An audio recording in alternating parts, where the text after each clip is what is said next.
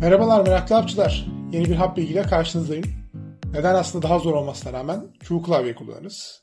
Q klavye, QWERTY klavye yani hepinizin bildiği gibi en üst sırada en soldaki altı harfin adıyla anılan klavye aslında İngilizce dahil dünyadaki hiçbir dile uygun olmayan bir klavye dizilişi. Yani hiçbir dil için en çok kullanılan harfler birbirine yakın değil. Peki neden? Aslında Q klavye dizilişi bir karşı mühendislik tasarımı. Yani daktilo kullananları olabildiğince ağır yazmaya zorlayan bir diziliş. En çok kullanılan harfler klavyenin her sırasında atılmış.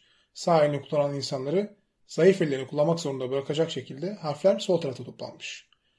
Verimliliğe aykırı olan bütün bu özelliklerin arkasındaki sebep daktilo kullanıcılarının yan yana iki tuşa ard arda bastığında harflerin birbirine karışması veya yazmaması. Çünkü daktilodaki çubuklar kağıda her çarptığında yerlerine yavaş dönüyorlar ve dolayısıyla hızlı bastığınızda bir sonraki harfi yazmıyor.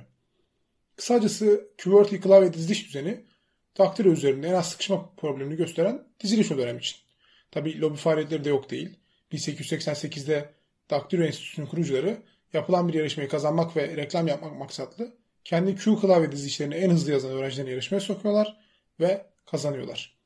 Bu tarihten beri Q klavyeyi değiştirmek çok maliyetli ve masraflı olduğu için başarılamamış.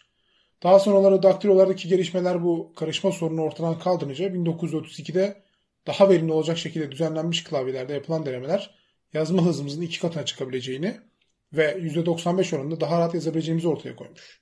Hatta 1955'te İhsan Yener kendi dilimiz Türkçe'ye de daha uygun ve çok daha hızlı yazmamızı sağlayabilecek olan F klavye düzenini tasarlamış ama maalesef dediğimiz gibi alışılmışı değiştirmek zor ve maliyetli olduğundan kimse değiştirememiş.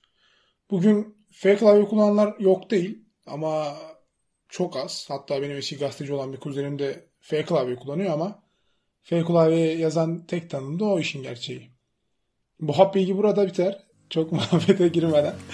Bir sonraki hap bilgimize kadar merakta kalın, merak duyun, meraklı olun. Kendinize iyi bakın.